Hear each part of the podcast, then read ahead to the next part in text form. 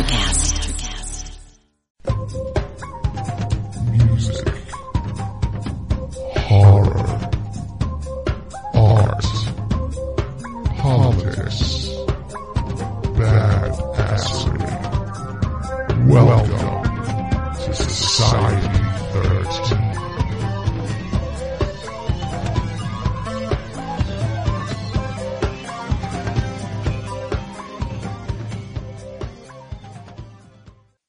Want to see something really scary? You bet. Music, horror, art, politics, and overall badassery. Welcome to Kettle Whistle Radio For Real. on Society 13 Networks.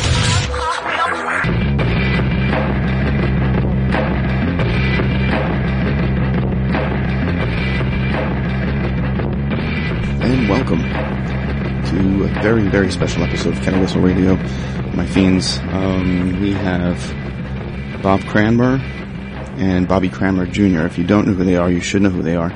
Um, Bob Cranmer and Eric, Erica Manfred were the very people that actually, uh, the authors of the Demon of Brownsville Road true story. Okay, this great book, The Demon of Brownsville Road. True story, not far from my location whatsoever, down the road a piece, as they say here. Um, it's a pleasure and an honor to have them come here. Uh, we have Bob and Bobby Jr., of course, Cranmer coming in. Not Erica Manfred, but she indeed helped write the book for him, um, with him, as a matter of fact. Uh, this, there's a lot to announce here. We just came back from a great event uh, this past weekend, uh, the Wicked Library event at Rickard and Beagle Books, one of the best bookstores, if, if not the best bookstore in the world. Uh, my friend Chris Rickard, of course, of Rickard and Beagle Books, hosted the Wicked Library live event, which will be aired on Halloween. If you were there, you saw the amazement. Great stories. Oh my god.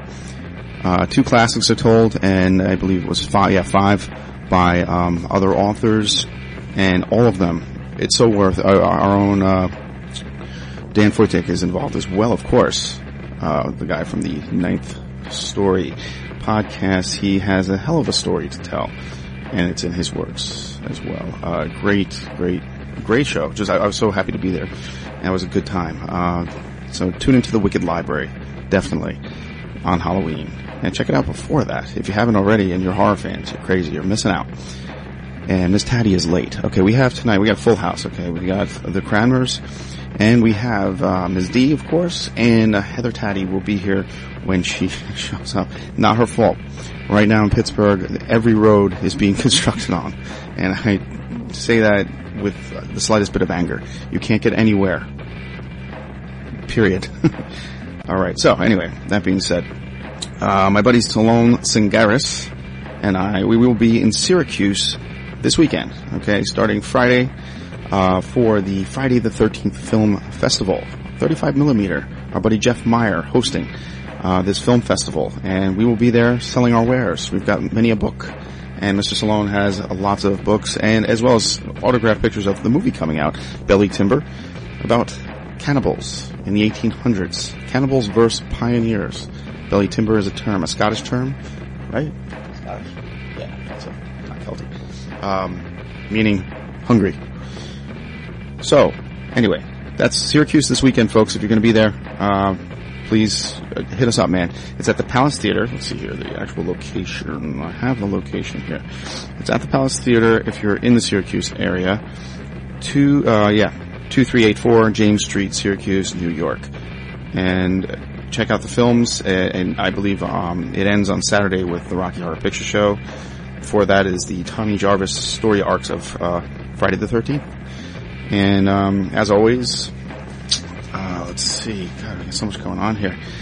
Uh, we have next week uh, Dava Shewolf from Star and Dagger. That is Sean Yseult's new band. A little, remember she was in a little band called White Zombie. Sean Yseult, she's the bass player. Um, yeah, Dava Shewolf will be on next week. We'll be playing some Star and Dagger for you, which we have been on the path to Halloween. Very, very, very fitting. And uh, as always, I'm at Fairly Dark. Um, let's see here. One more announcement on our buddy here. Now, Heather and I are going to be in a film hosting um, Forces of Horror, which will be probably released in 2016. We're the hosts of a, I'd say, as actually um, four films. And recently, my buddy here, Roger Sampson, he's the director, putting this thing together. He um, says here, very excited to announce Rawhead, which is one of the films, has been made an official selection of the Macabre Faire Film Festival in New York. Congratulations, Roger. We are putting our script together and we'll be shooting, I don't know, hopefully in November. And very excited to announce that.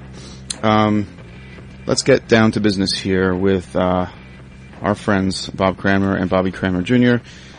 And welcome to the Demon of Brownsville Road, a very, very special episode of Kettle Whistle Radio. Thanks for listening, folks. Burning Bull Publishing presents the next step in evolution of horror. David J. Fairhead's The Fall of Tomorrow. The Fall of Tomorrow is a tale of desperation told by those who are striving to salvage some hope against a ravenous bastion of evil bent on ruling our world. Burning Bull Publishing presents The Fall of Tomorrow by David J. Fairhead. Available May 1st at Amazon.com and at BurningBullPublishing.com.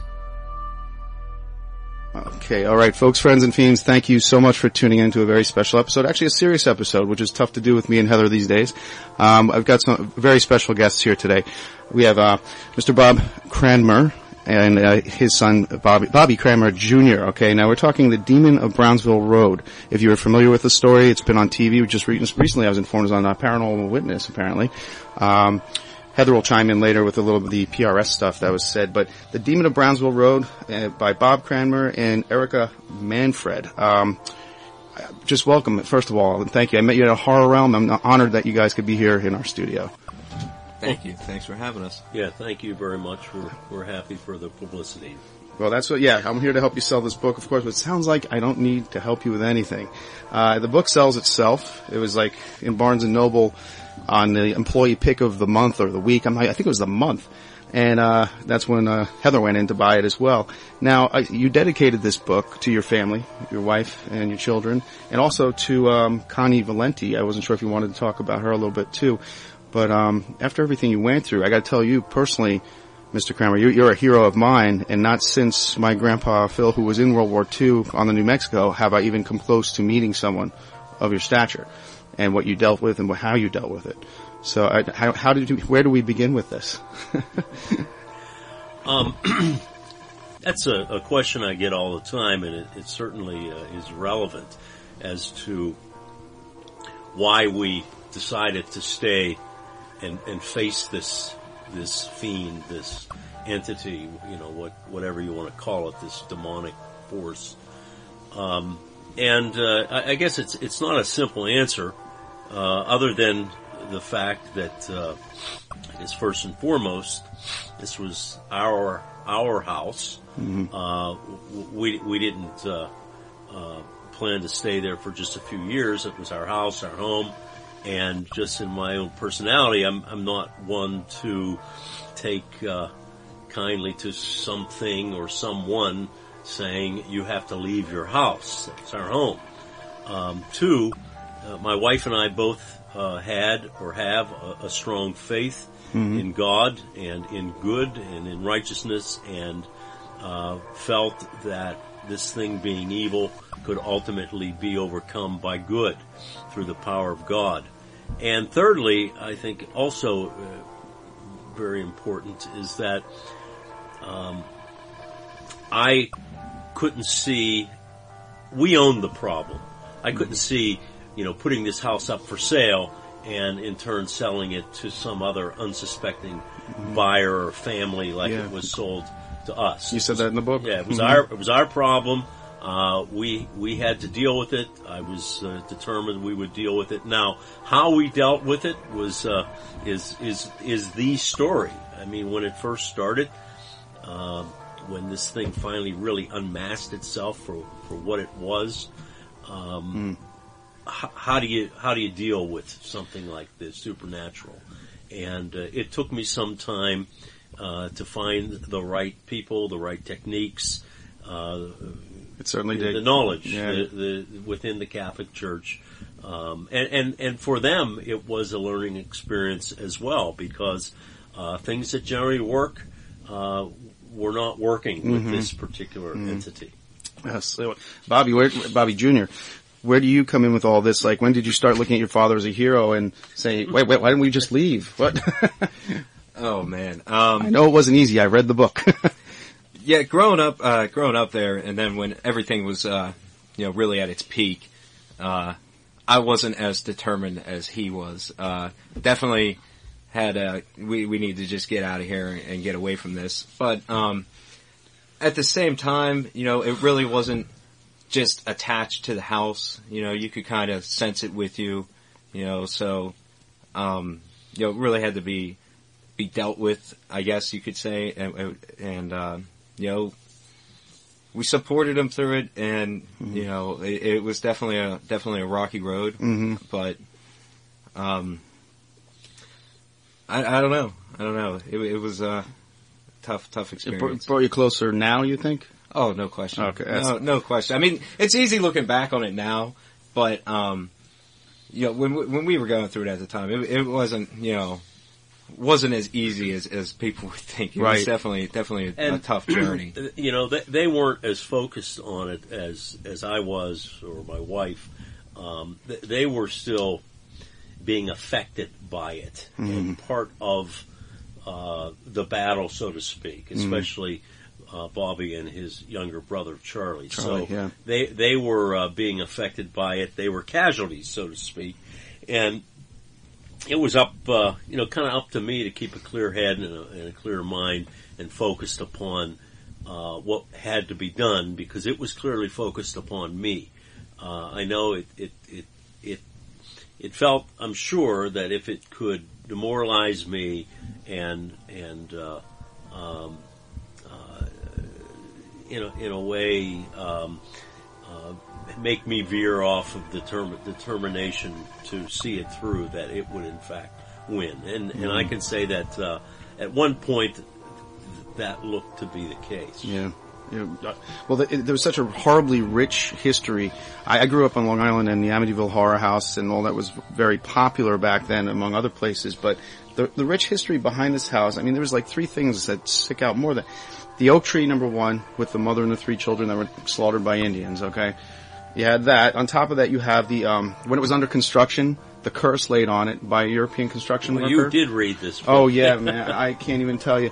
Uh, the, the Maliks that lived there, Yes. and he was in love with the wife uh, of the rich husband, Mr. Malik, and jealous, and put a curse on the basement or what in the, the den area that was found. Is that what it was? And the third part that the most disturbing to me was the uh, the doctor with the illegal abortions and basically killing children in late term. All that, I mean, it just does open the doorway.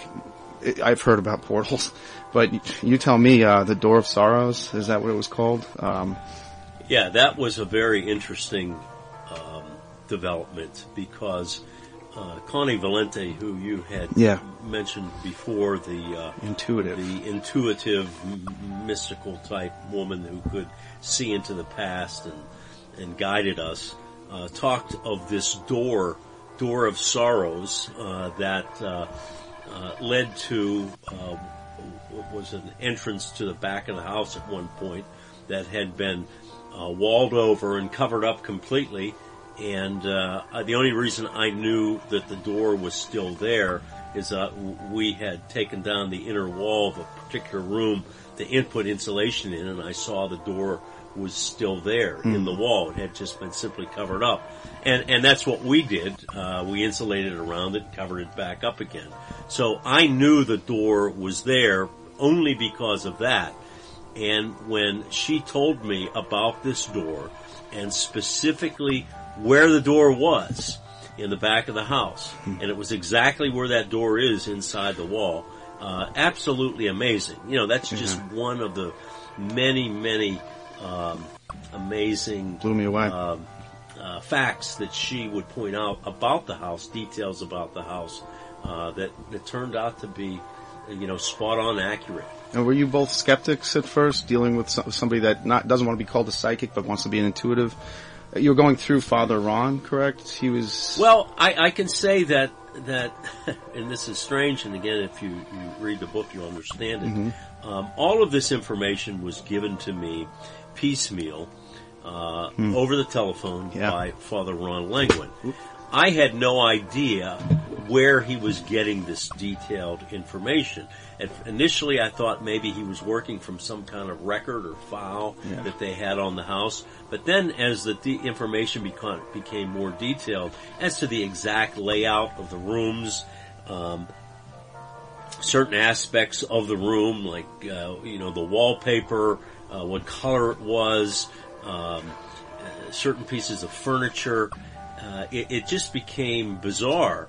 Now, I didn't find out about this woman named Connie Valente really until after it was all over and, and we were actually writing the book. Yeah, I wasn't sure if you wanted to talk about her or not, but that was amazing towards the end. There's more amazement towards the end of the book, but Because I, I, I really point that out in the epilogue, uh, and i- in turn found out that sh- her talents, her um, you know gifts were used uh, to assist the priests that were involved with us uh, throughout the battle, whether it was the priest in the house or if it was the uh, uh, the Penn State uh, paranormal group that came in to help, or uh, just uh, in in guiding me and giving me the details about what happened in the house. Most of which I was able to then verify. amazing. So uh, at least ninety percent of uh, what I was told uh, by Connie, I was able to verify as being correct. Amazing. Uh, uh, Bob, you, I, I'm not sure where we, uh, your father claimed uh, your children, the children were casualties. Would you, would you say you were more influenced than say possessed by the thing? 'Cause, I mean, bad decision making. I mean, we all grow up.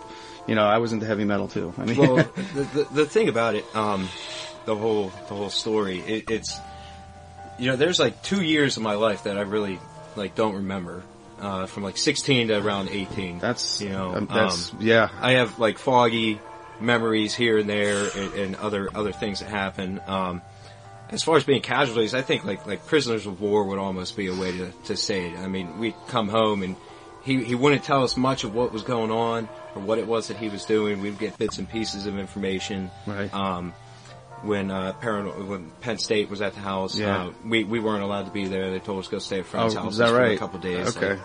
They they really concerned about what this thing could do to us while they were doing you know battle with it.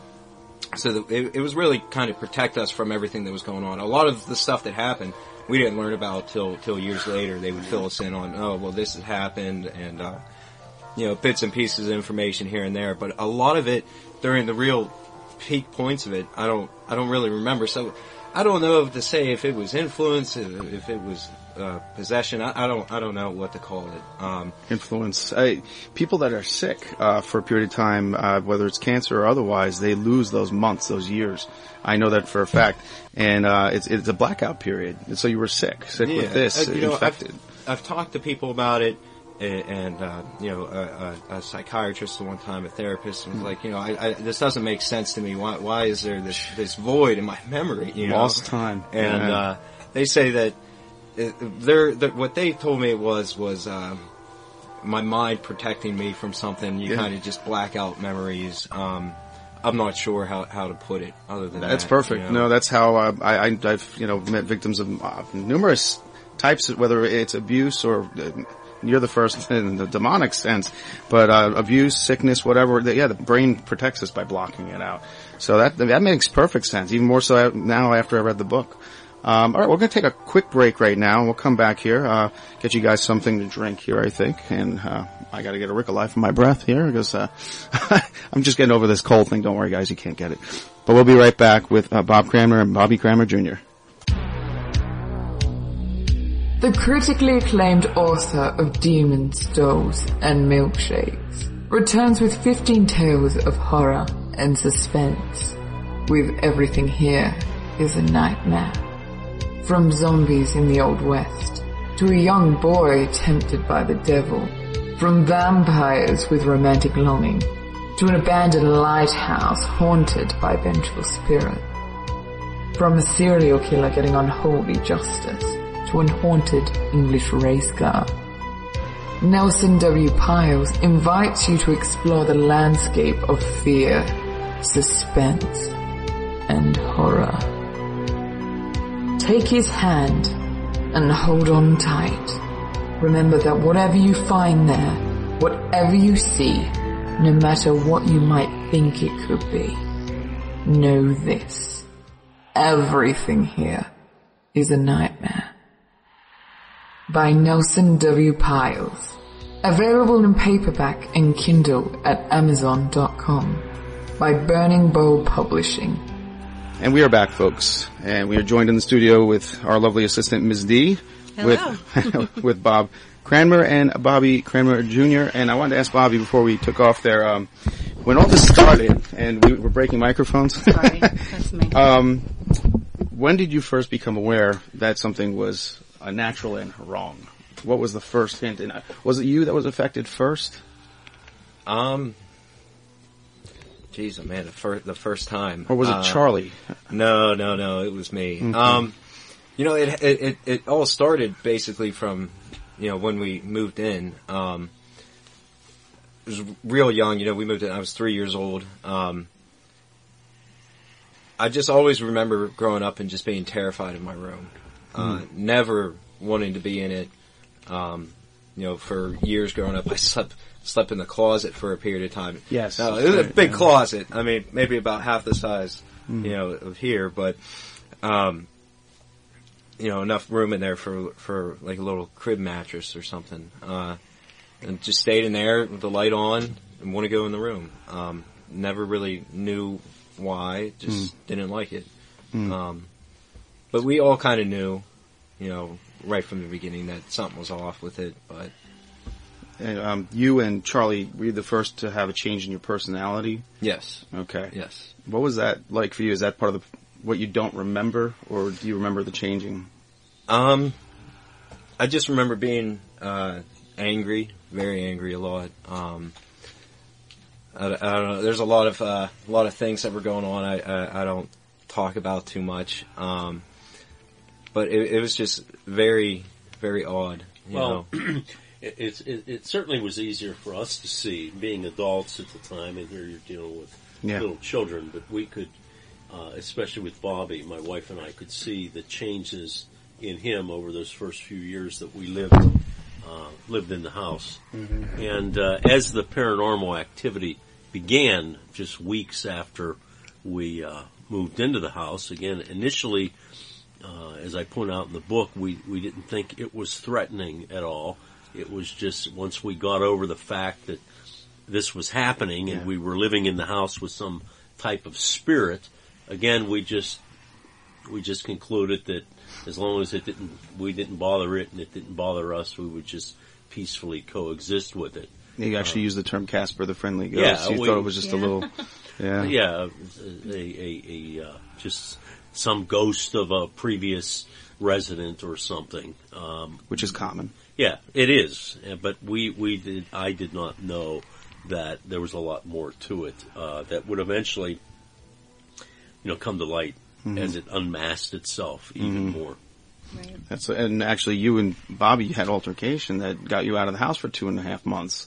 Uh, that so it was splitting you apart as well. Well, yeah, it did affect all of us in our own, in our own ways.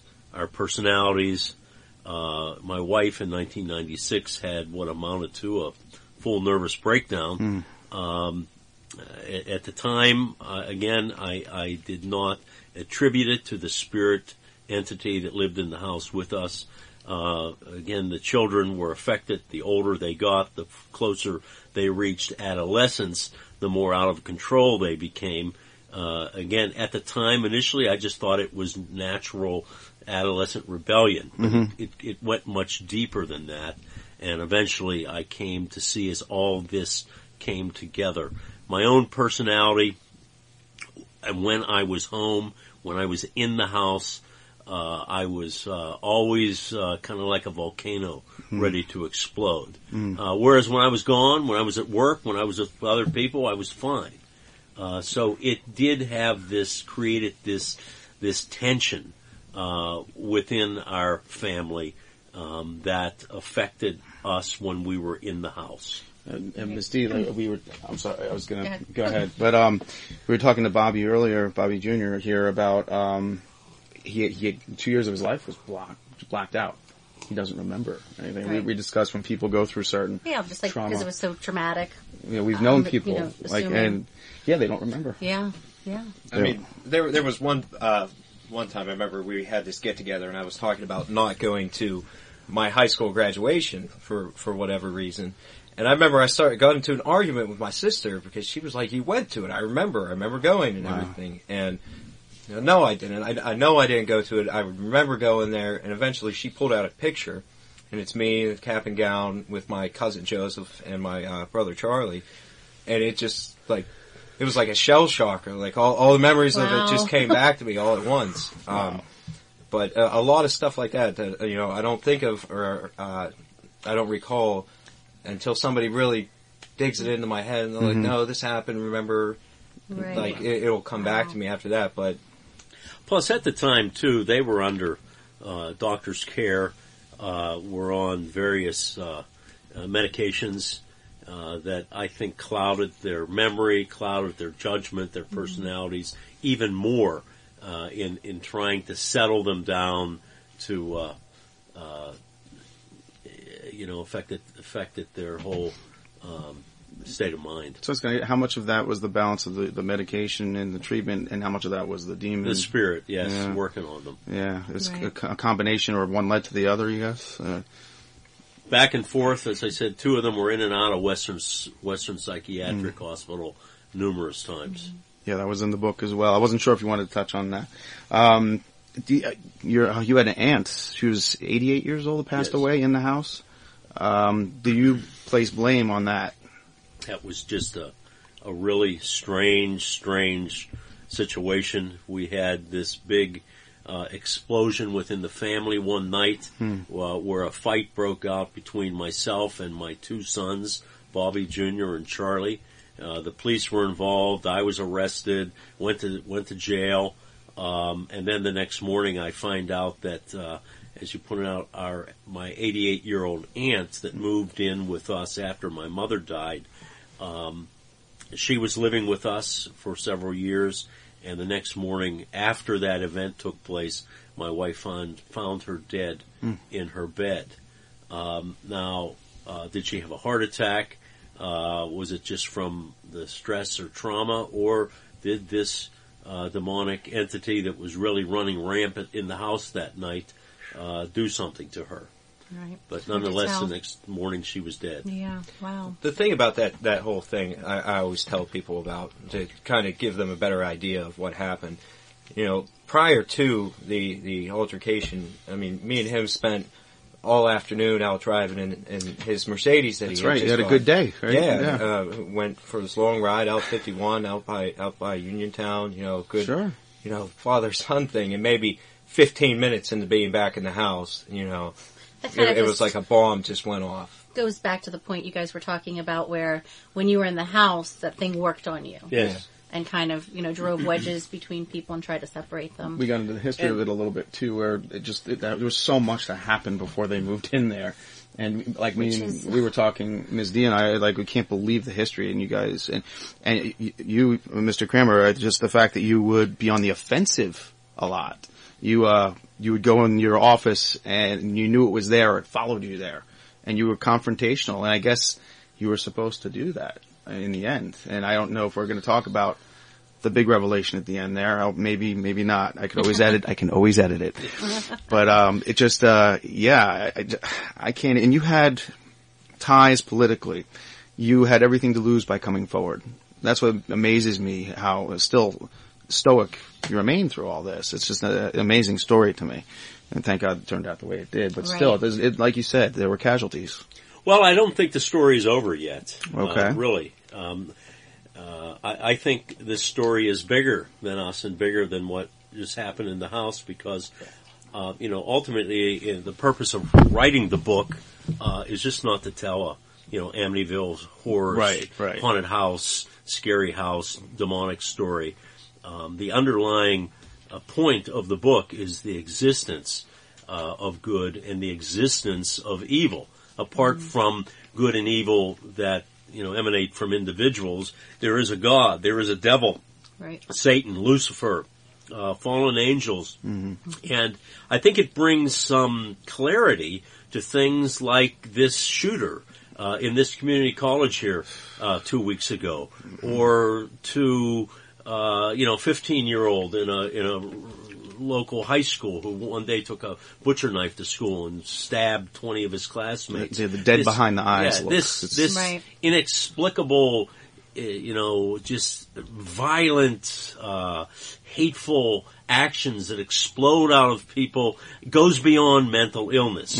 Um, and, and as I as I point out in many of the talks I give, uh, I, I think the, the, the most relevant or or cl- clear example uh, that you can point to is uh, what happened in Germany during the 1930s. Here you had a country that was the most educated, sophisticated, culturally advanced uh, uh, society uh, in history, and uh, you know Bach, Beethoven, uh, all the social programs, government, and within a few years, you know they're rounding people up and putting them in gas chambers Right. and burning them. That's that's unbelievable. How does that happen? Mm. You know, a whole society. It's evil. Evil is real.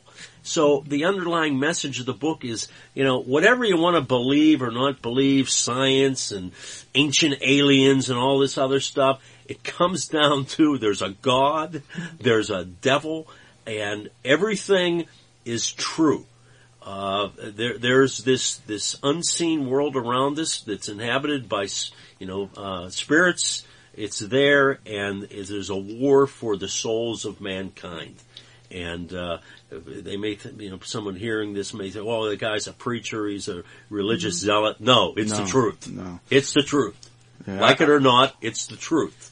That's the message of the book. I was brought up an Italian Catholic uh, in New York, and believe me, we were we were taught that. That's how I was brought up, and I'm yeah, I'm, I'm a believer. and and I and I think as this story, uh, you know, gains more attention and people read the book, I hope I wrote it with that uh, conclusion to have people think, stop. W- w- what am I all about as a human? What is my existence about?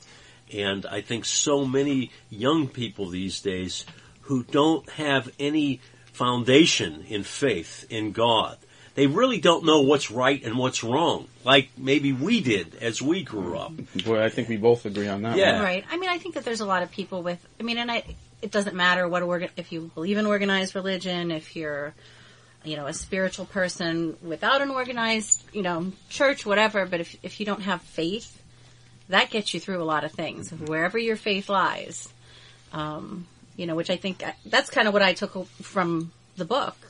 Is like, I mean, you guys really got through many, many things, and it, it, it was that resounding faith. I think that Yes. was my opinion that got you guys as a How, family how many years? it. How many years was, did this last? Was it 2005? Well, it it uh, you know the battle itself um, started in late 2003. Okay. When I when I came back from my court imposed exile, so 2003 December uh, until February of 2006.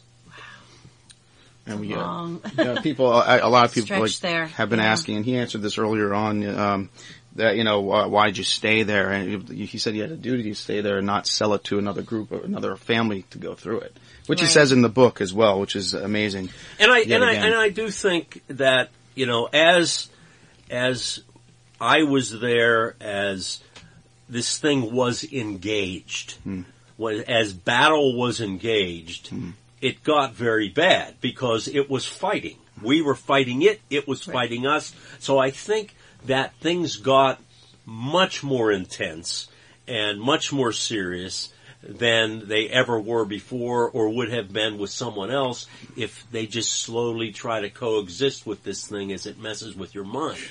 And when we pushed against it, that's when it got crazy.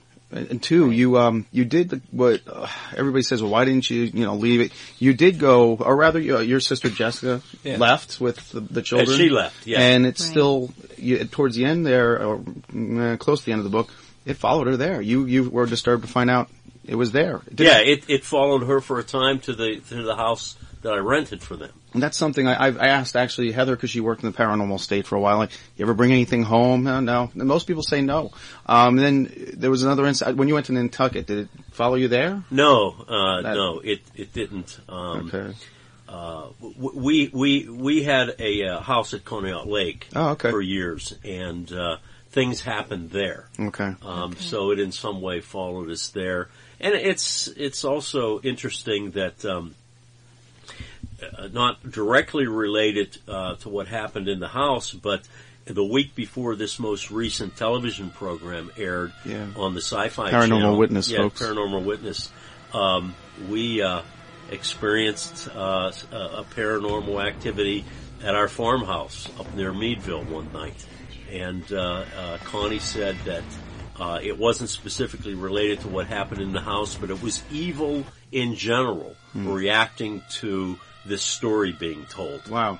Okay. Okay, we're going to get into that actually. After I'm going to I'm going to take a quick break here. Um, I was going to ask you guys we, uh, when we get, what we'll get into is um, bringing all this back to the surface. Is it That was one of my questions. Go ahead. Like, I mean, do you, you know, because you guys, I, I think you're very brave in even talking about it, just I because the I would be afraid. I say the rosary that, every every you know, morning, Mm-hmm. and I have a whole series of very intense prayers uh, that I that I pray in the morning and at night before I go to bed. Hmm. So, Okay. and and they're prayers uh, designed for an exorcist Mm-hmm. to to to pray for protection from evil spirits. I mean, Oh, ever okay. since it came out, you know, talking about it now often, going to all the books signings and everything. I mean, it's kind of like, uh, personally, it's kind of like giving me some like empowerment over the whole thing. Because for years, we didn't pay, you know, no acknowledgement to it. You know, initially, uh, like the first draft of the book, we didn't want our names used in it. Um, you know, but being able to talk openly and everything about it now, it's, it, like take, it alleviates some of the, the pain from it. I'm glad to hear that. That would have been a question I had for you. I'm glad to hear that. That's that. a good thing then. So Yeah. then something positive came out just for yourself internally, you know. your own Because the, well-being. the biggest defense the devil had was uh, that he wasn't known to exist. So now he knows. I I mean, you know, and you've, you're coming forward with it. That gives you empowerment. I mean, and unfortunately, uh, people have to know that it exists. But he loses his power that way, I think, and these demons do too. Uh, we're going to get back into this in a little bit. Quick, quick break here, and. Uh, Again, uh, thank you for listening to Kettle Whistle Radio, and we're talking the Demon of Brownsville Road. All right, and we'll get right back to you. Fire away. Okay, here we go. hey, I'm Joe Lynch, and you are listening to Kettle Whistle Radio with Dave. That's Six Mothers Back.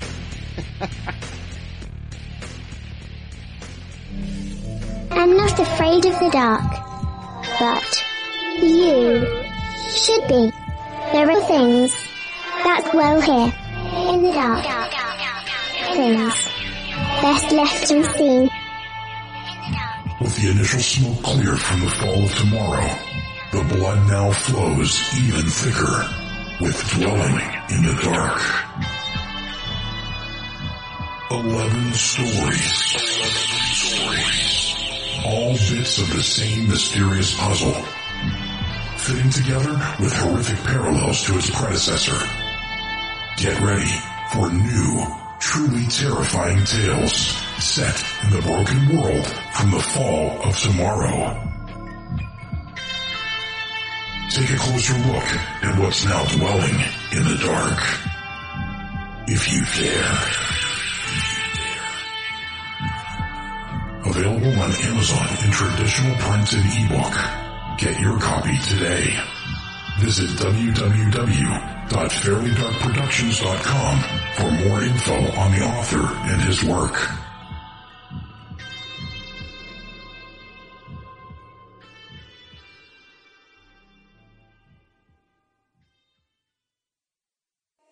Still here? Okay. Let's play a game. And we're back again, folks, with both Bob Cranmer and Bob Cranmer Jr. talking the Demon of Brownsville Road. Very interesting topic, very serious topic. and not as lighthearted as we're used to in this room, huh, Ms. D? um, yeah, well, we hit on something, of course, off air, and uh, what was that? Oh yeah, uh, we were just talking about what got the Catholic Church involved, and how they were involved because there's a lot of, um, you know, pe- people in the Catholic Church that are pretty high up, also that were involved in your case. Um, well, at the time in, in 2003, as I said, this thing unmasked itself. And when I say unmasked itself, it, it wasn't disguising its presence anymore. I mean, you had, you had objects flying through the air and smashing against the wall and, uh, furniture being moved and it, it was very intense and very, it was kind of like living with the invisible man. You never knew what was going to happen next. So I became quite alarmed at this activity and as you say in the movie, who are you going to call? you know, what are you going to do? I, I wish I could have called the Ghostbusters, um, eh, but unfortunately, that that was just a movie. So, uh, you know, I I, I knew that uh, I was not Catholic at the time. I was an evangelical Christian. Uh, went to church right out here in Library, PA, or um, uh, near Finleyville. Uh, I, I knew that the Catholic Church, from the movie The Exorcist and so on, uh, claimed to have uh, some authority and uh, rituals and different things to deal with the demonic. You know, I've seen the movies, and uh, so that's I contacted some local Catholic priests who I was told uh, by some nuns at a local convent uh, were adept at uh, dealing with spiritual activity. Uh, so I went to the St. Paul's uh, Monastery on 18th Street in the South Side, and uh, two priests began to come to the house on a pretty regular basis, about once a week, and perform various blessings and rituals, and uh, would celebrate Mass. And things really didn't get any better. In fact, it it got worse as this spirit began to push back at at uh, this activity that was being directed against it. Um, so finally, uh, a close friend of mine, uh, and uh, at the time from my political days, was the mayor of Pittsburgh, at the, uh, Tom Murphy, and I was a very close friend of his, close enough that I would tell him what was happening with the family and and uh, and uh, uh, in the house. In fact, I stayed at his house for a time when I was uh, court ordered out uh, during late 2003. So he he said that he was going to see, go and talk to uh, the bishop of the diocese, Donald Wuerl, and uh, relate to him what we were going through. And I said, by all means, do that. So he went, uh, talked to Bishop Wuerl, and in a few days uh, got back to me and told me that a priest would be calling me at home on a certain night at a particular time, and um, uh, when the phone rang, it was a very well-known priest, at least locally, by the name of Father Ron Lengwin.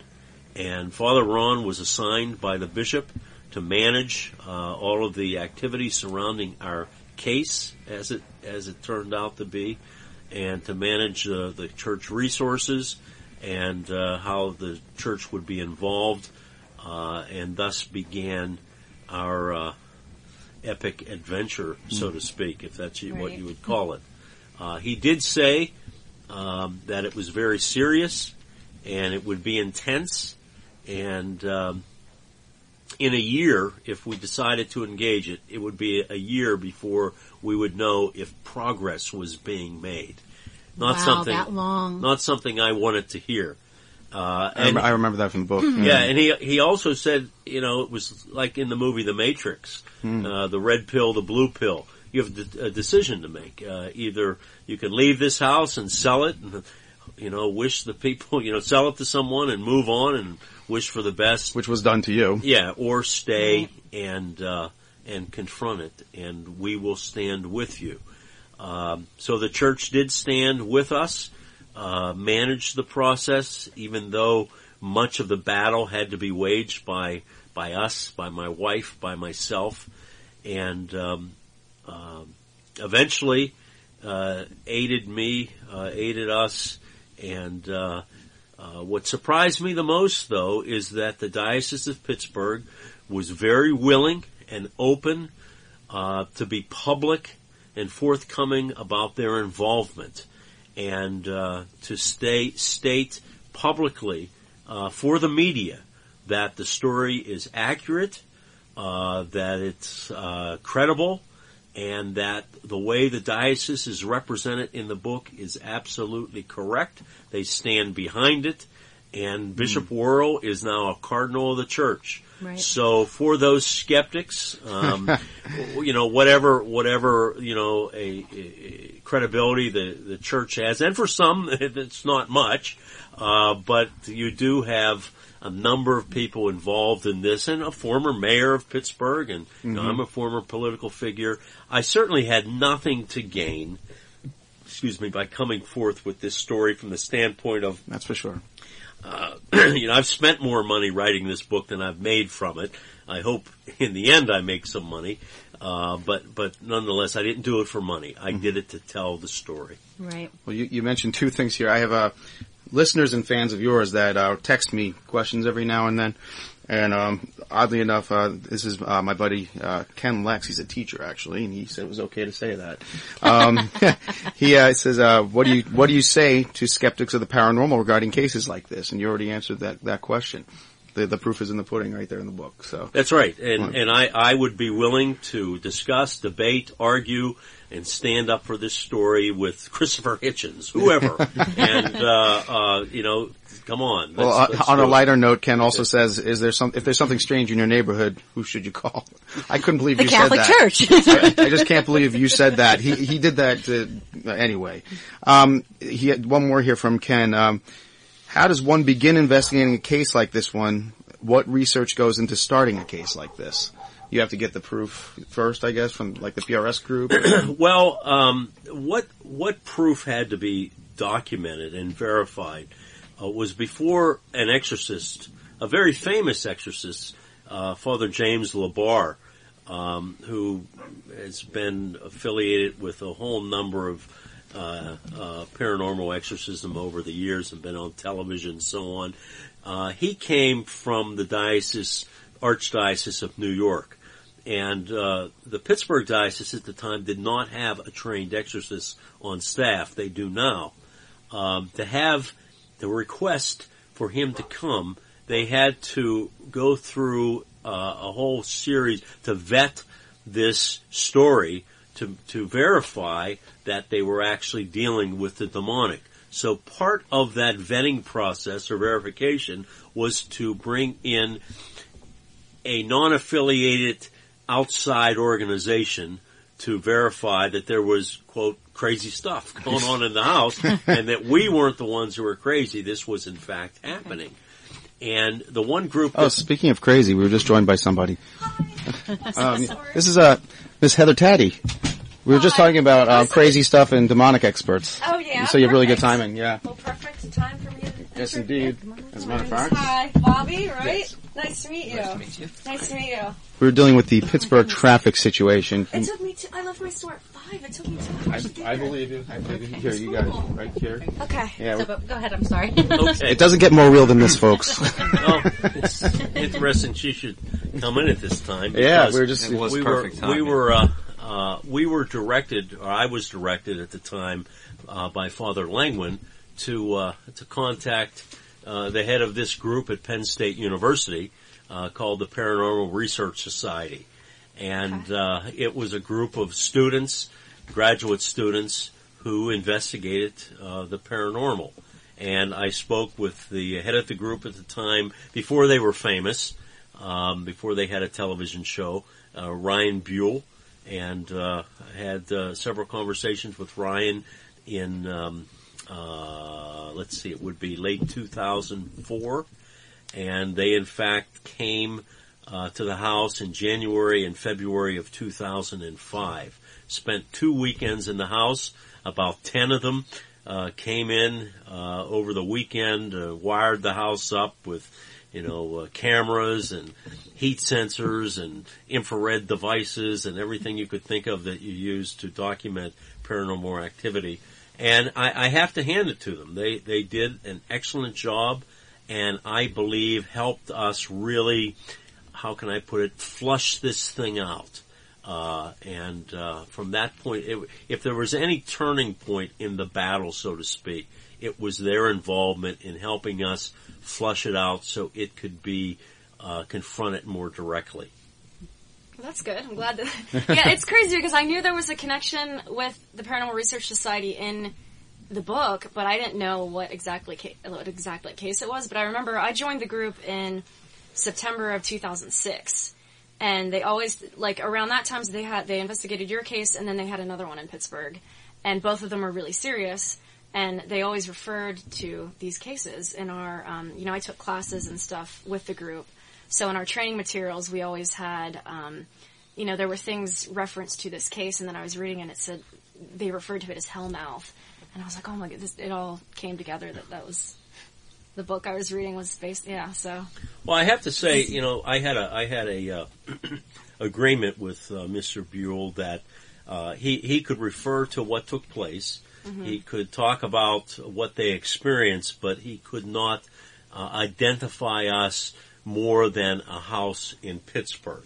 And and he held to that agreement, and I said until I give you the word, because I wasn't sure if I was going to write the story or not. I certainly didn't seek publicity uh, for this when it was taking place, and uh, it, it took a number of years before I was even comfortable with the idea of co- becoming public about this Yeah. uh, and talking about it. So uh, I wrote uh, I wrote the book in 2007, uh, 2008, and then began the process of trying to publish it, and that took a number of years Right. as well. I really enjoyed the book. I'm thank reading you. it a second time actually Thank because you. I usually she do read that it in books. two days, right? It was like two Um, no, Oh, okay. the majority of it I did read in two days, but it probably took me a week to finish the whole book. But I, it, I liked how you explored like the history of Pittsburgh, the history of your neighborhood, and you kind of went back to when you were young and how the house kind of always fascinated you. I really liked it. It was great. Uh, Referring to the, the scratch marks, when that started, who was the first person that got attacked with the scratch marks? The three, you know, that, that they, where they mock the Trinity. uh, That was that was me. That was you who got it first. Uh, you know what's what's interesting? I had another interview this afternoon. And You I did? I, I pointed out. Well, I'm that- jealous now. yeah, I, I, I pointed out that these scratch marks. Um, uh, it it made no difference if you were wearing clothes or not. Like, okay, so I have on uh, a pajama, you know, shirt.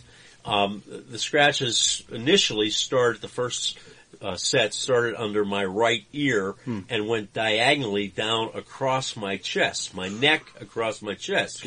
Now, I had my shirt buttoned up, but the scratch marks, you know, I had an ex- my neck was exposed, Hmm. but it continued right down through across my chest, like my shirt wasn't there. Wow. So obviously, these things can defy the you know the laws of. Uh, uh, of physics and you know Right. walk through walls and scratch through things and so on and and uh, but uh, I experienced the, the scratch marks. Uh, my uh, uh, my other son David did on a regular basis. Uh, Bobby uh, had bite marks at one point on his stomach, and my wife was bitten too at one point. Did you feel it as it was happening, or was it an after, like a sunburn Well, effect? it was the fact? it was uh, you know it always would be you would f- see these things uh, in the morning. Now, in one case though, Adam Blai, and they actually got this on tape. He was scratched right uh, horizontally across his forehead. Yes. these three scratches that actually bled. Man, I think I've seen that. I know I They did. showed me the footage of that a long time ago. Uh, uh, Bobby Jr. Um, did it ever appear to you? Do you actually see it? And I know there's there's a photo in the book when you, you it was in front of you, uh, Miss Cranmer. But did you actually have? Did it appear to you as like a hooded figure or something? or- Uh, yeah, that's. Uh, I was. Uh, I think I was in fifth or sixth grade when that Oh my happened. God, that's um, rough. I, I stayed home from school uh, sick, and uh, it was in in the morning, um, and yeah, I, I actually saw three figures. Um, and I, I described this to uh, to Ryan and, uh, and to the church, and they kind of helped me make sense of it. Um, but for years, I didn't even tell anybody it um, until one night. I, I remember I was over my aunt's house and I watched some horror movie, and and she kind of just pressed on me because of how how my response to it was. Uh, you know, she just pressed me to see what was bothering me, and I eventually told her, made her promise not to tell anybody, Right. and uh, she told my grandmother, who told my parents. But um, yeah, talking about it, it, it's always very difficult because I don't know when you when you hear somebody tell stories like that. I mean, it, it's kind of hard not to look at the person like like there's something wrong with them, you know. But uh, the memory, I mean, it plays in my head as clear as watching, you know, a DVD. Um, I was laying in bed. I remember watching my mom's minivan pull out of the driveway, um, and and immediately I started hearing this noise. Uh, the only way I've ever described it is, you know, hook up bagpipes to a guitar distortion. Wow. And it started very faint, and it just started getting louder and louder and louder, and I could feel something coming towards me, you know, from outside the room, coming towards the room, basically. And I remember laying in my bed, which was in the back corner of, of uh, the blue room, and the infamous blue room. I watched this uh, figure. It was about the size of a, you know, eight or nine year old, um, but it wasn't solid. It was like static electricity, but you could make out that it was a, a human, you know, body. And it came and it kind of skipped into my room and stood at the foot of my bed for a minute, and then went right back out the room. And Wow. I, I followed it with my eyes. I'm looking at the door, and this hooded figure rushed past the door real quick and you know, terrified me. And then it came and it, it stood in the doorway. I pulled the blankets up over my head, and the blankets were ripped out of my hands, flew to my feet, folded. And as I'm laying there, I'm looking straight up at the ceiling, and there was another figure, and uh, basically take like a human body and turn it into like a, uh, a light bulb. And I closed my eyes and screamed, and opened them up, and it was all gone. And the way the when I told the priest this, the way they just they interpreted it for me was um, the first entity I saw was uh, a spirit that is under control by this uh, demon, which is the hooded figure, and whatever it was above my bed, they believed it to have been some sort of guardian angel that had came and and put an end to whatever it was trying to do.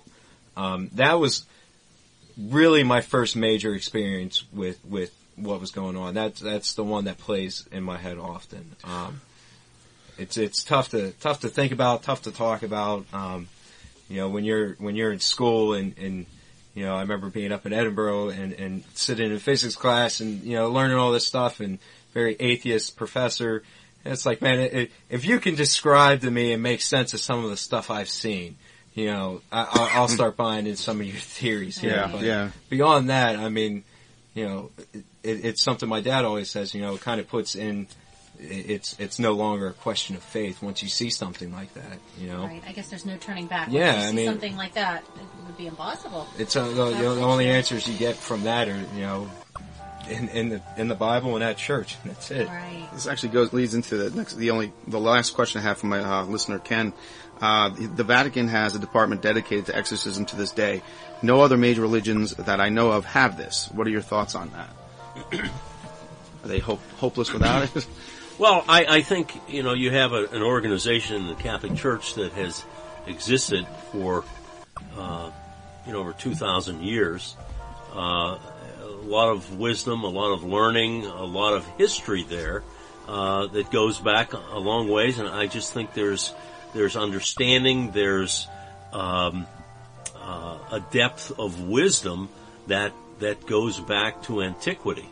Uh, whereas many, and, and I don't mean to sound derogatory or say one, you know, one's better than the other, but a lot of the other Protestant Christian denominations kind of started out as a blank slate back in the 1500s and discounted a lot of what they felt was Catholic uh, superstition and what I always used to call, you know, Catholic hocus pocus with, with, you know, dominus vobiscum and that, you know, the, Latin and, and, and, uh, holy water and candles. And now that I understand, uh, what that all is about and that it in fact works, um, uh, against evil. It's not as uh, as um, foreign an idea. I understand it. I'll say.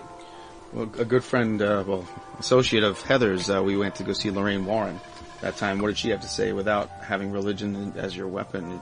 Kind of a hopeless situation. You're helpless. Yeah. She Yeah. tore into Absolutely helpless. There was a they had a question and answer session after she had kind of presented different cases she's been on, and um, and I, I think what was it a girl that was kind of questioning, questioning- yeah, religion in general. Yeah. help- religion, Yeah, I think religious she, of it, and she took a stand.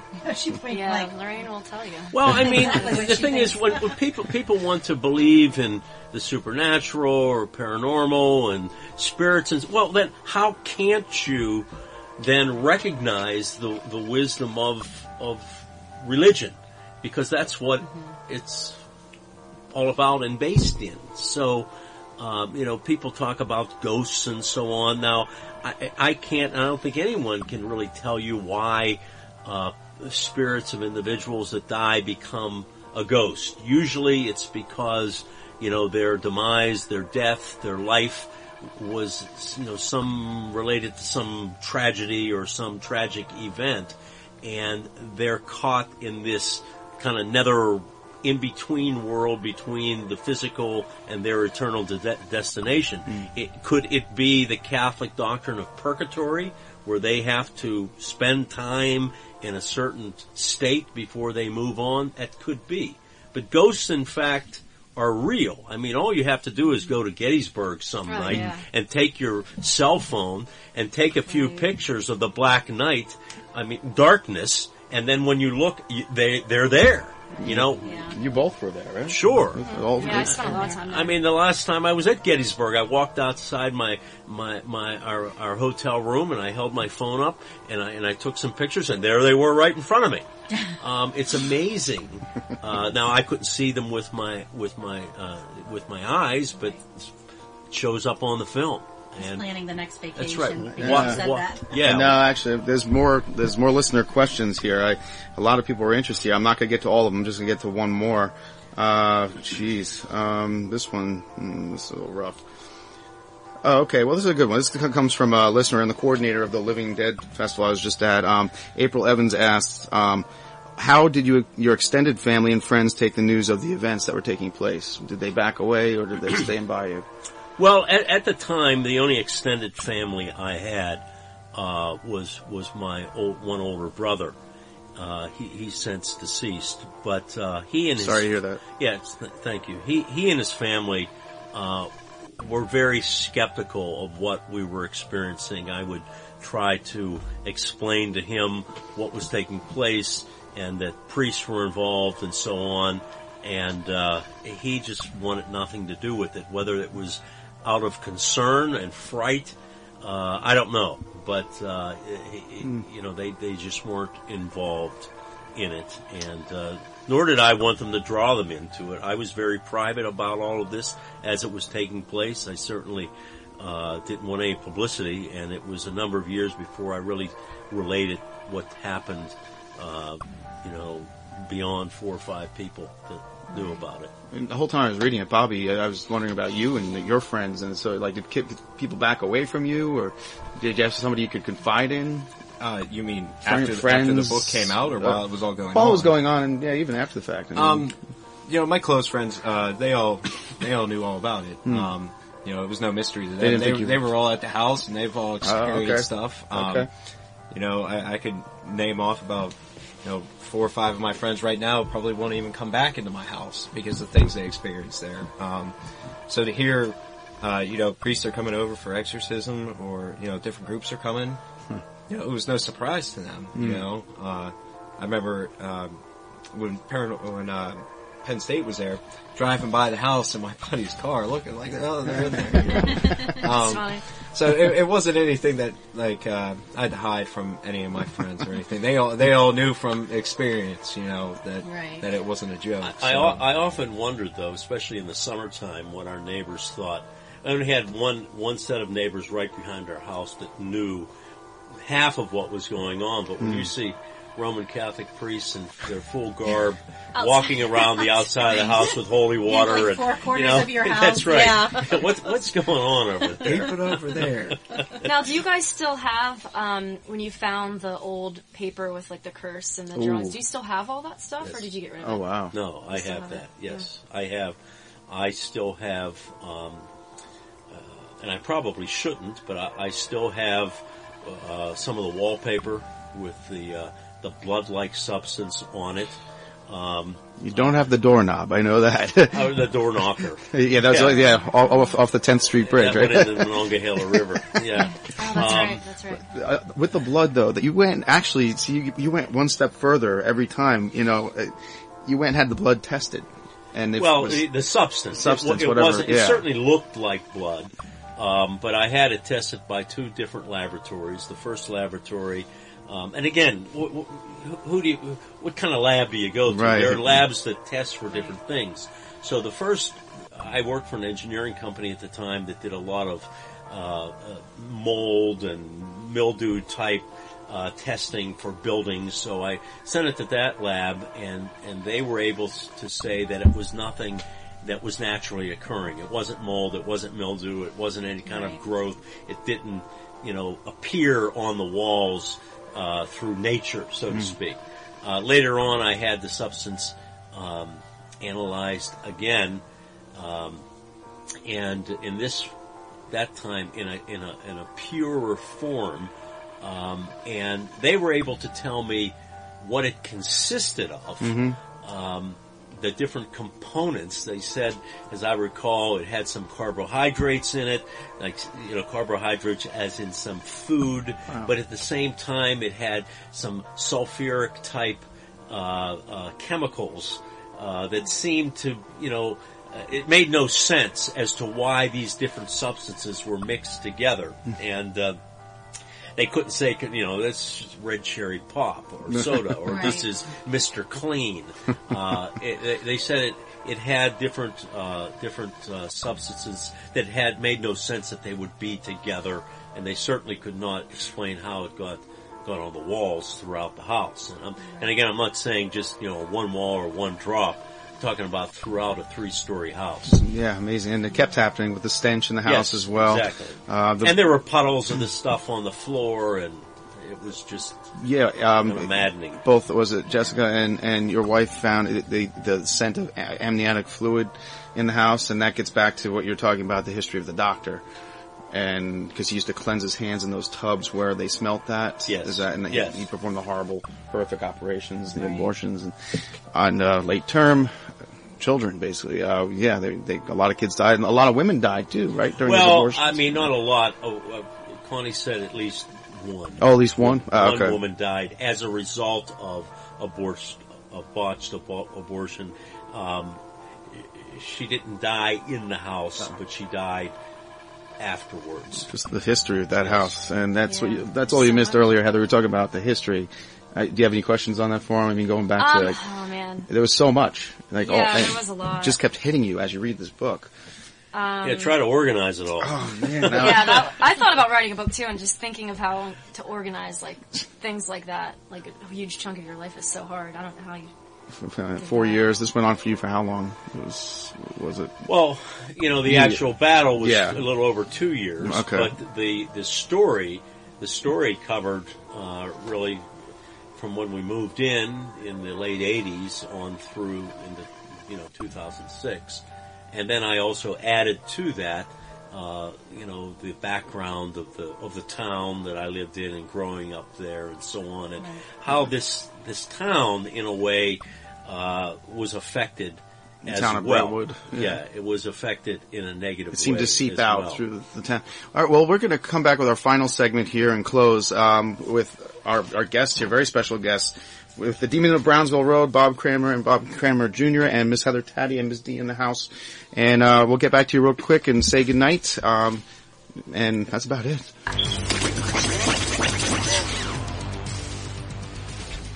All right, folks, we're back with our final segment here, a very special episode here. Um, I have to ask Mr. Cranmer this one, and Bobby, feel free to chime in too. Uh, I don't know how much input you'll have on this, but you know more than I do. the same forces that wanted to get you out of the house also brought you to it. You said you used to walk by the house and you were drawn to it. Um, is that something you want to talk about, like where that goes, or is that something you want to keep in the book? Well, That's all right.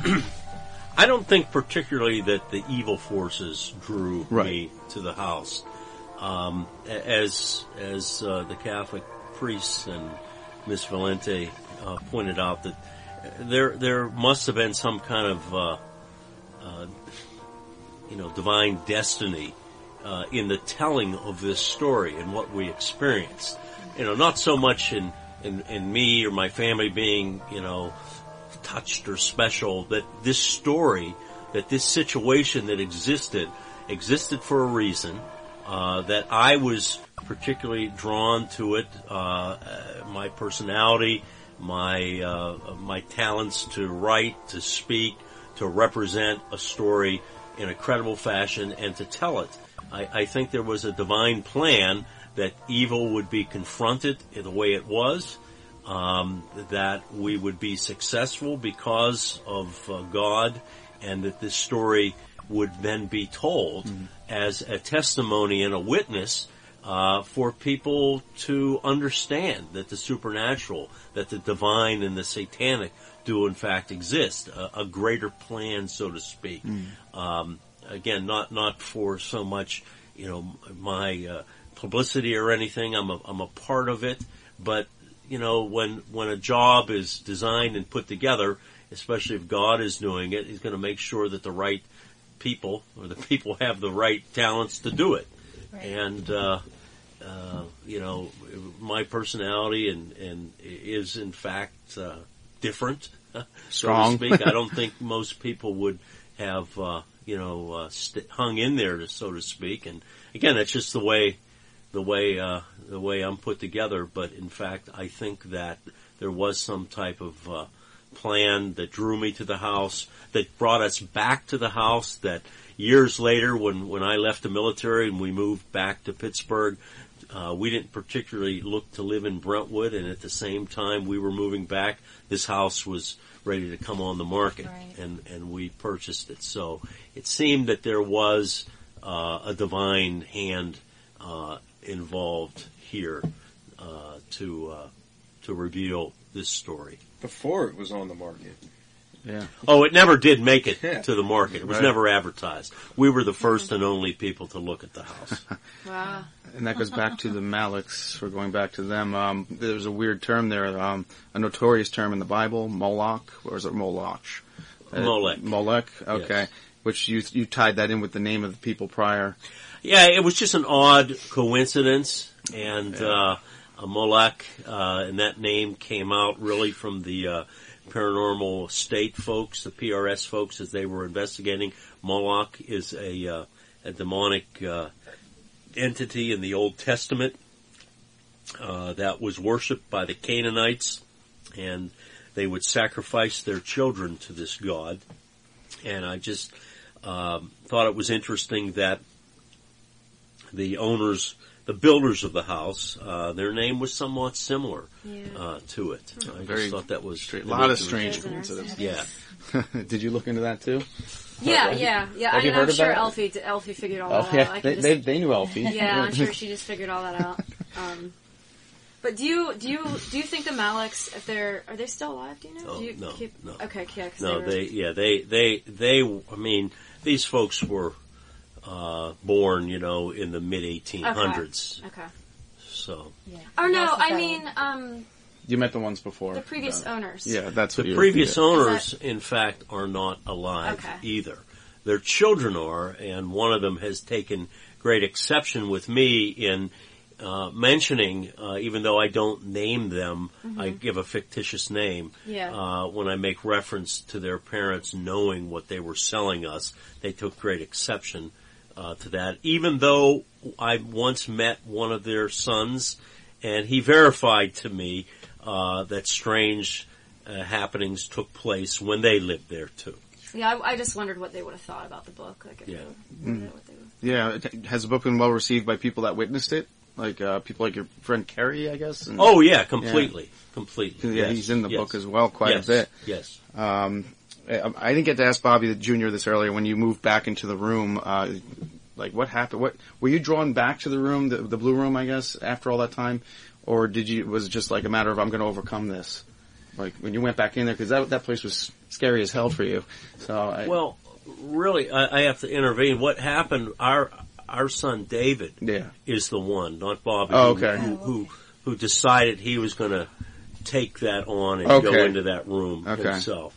Unfortunately, he, he we lost him earlier this year. I did not know that. To in a, a terrible tragedy, which which I have to say, uh, you know, with all that's happened to us over the years, um, I think it's all related. It's all related. I'm very sorry to hear that. I was going to ask how everybody's doing right now after reading the book. Uh, How are you two doing right now? Are, are you still recovering? Or Uh, yeah, I, I, I, I can tell you that um, in in the the months personally, the months uh, leading up to the airing of this paranormal witness uh, uh, television program, I, I, I could feel real uh, oppression against uh, on you know my psyche, and uh, I, I, it's not uh, un, it's not. Um, uh, uh, uncommon. In fact, Father Lengwin, uh, the week it aired, uh, had to go back into the hospital again and have uh, heart surgery. Hmm. I mean, uh, when when you deal with evil, you know, it's dealing with the mob. You know, it's not happy, and uh, Can't walk away. and you, you have to keep vigilant. You have to keep prayerful. You have to keep the right state of mind. And uh, as I said, this story continues. But I'm going to keep telling it as long as one people want to hear it, and two I um, I have the ability to tell it. And you were the one that had to eventually cast it out. It was up to you in the end. Uh, myself and Father Mike. Yeah. Uh, yes, and uh, with the help of our dog. Yeah, Sandy, right? yes. With Sandy, the help of yes. our dog. That was something too. Bobby, did you get did you get along with that dog, Sandy? We, we talked about Bobby and dogs like to bark at him. Sandy, Sandy was like uh, having a, having a third parent. In the house. um, you know, He was- he was initially he was, he was he was you know my dog initially, and he kind of uh, was recruited by my parents to be backup, and uh, He was a part of the family. Yeah, that's know, what you he was said. there's, very no unique. question. I mean, he he was it was just Terminal stare. yeah. yeah, and that last uh, that last event when we had mass in the basement, Mm. uh, he was so old by that time he could not negotiate steps. Right. and uh, he stood at the top of the basement steps and barked until I went up and brought him down because he was so used to being part of Wow. the situation, especially when mass was said. He was he would sit there with us uh, as as it was uh, as it was incredible. Dogs are incredible. Well, there's yeah, there's a photo in the book, folks, of uh, the terminal stair where Sandy's at the bottom of the steps staring up at you, and in between the two of you is the specter of this thing, kind of skeletal looking.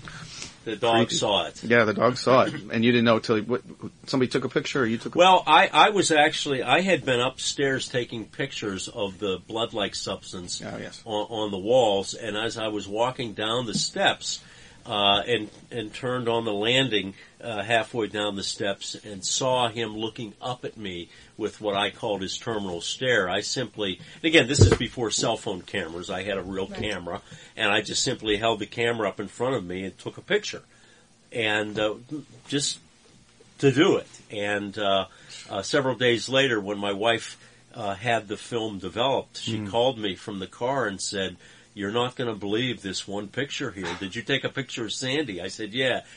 She said, "You got to see this picture." It's very similar to Yeah. the pictures that Lorraine Warren had. When, Oh, during yeah. that. She- very yeah. similar, scary similar. You similar. can actually see things. They were, yeah, very, uh, yeah, very creepy. She swears by them too.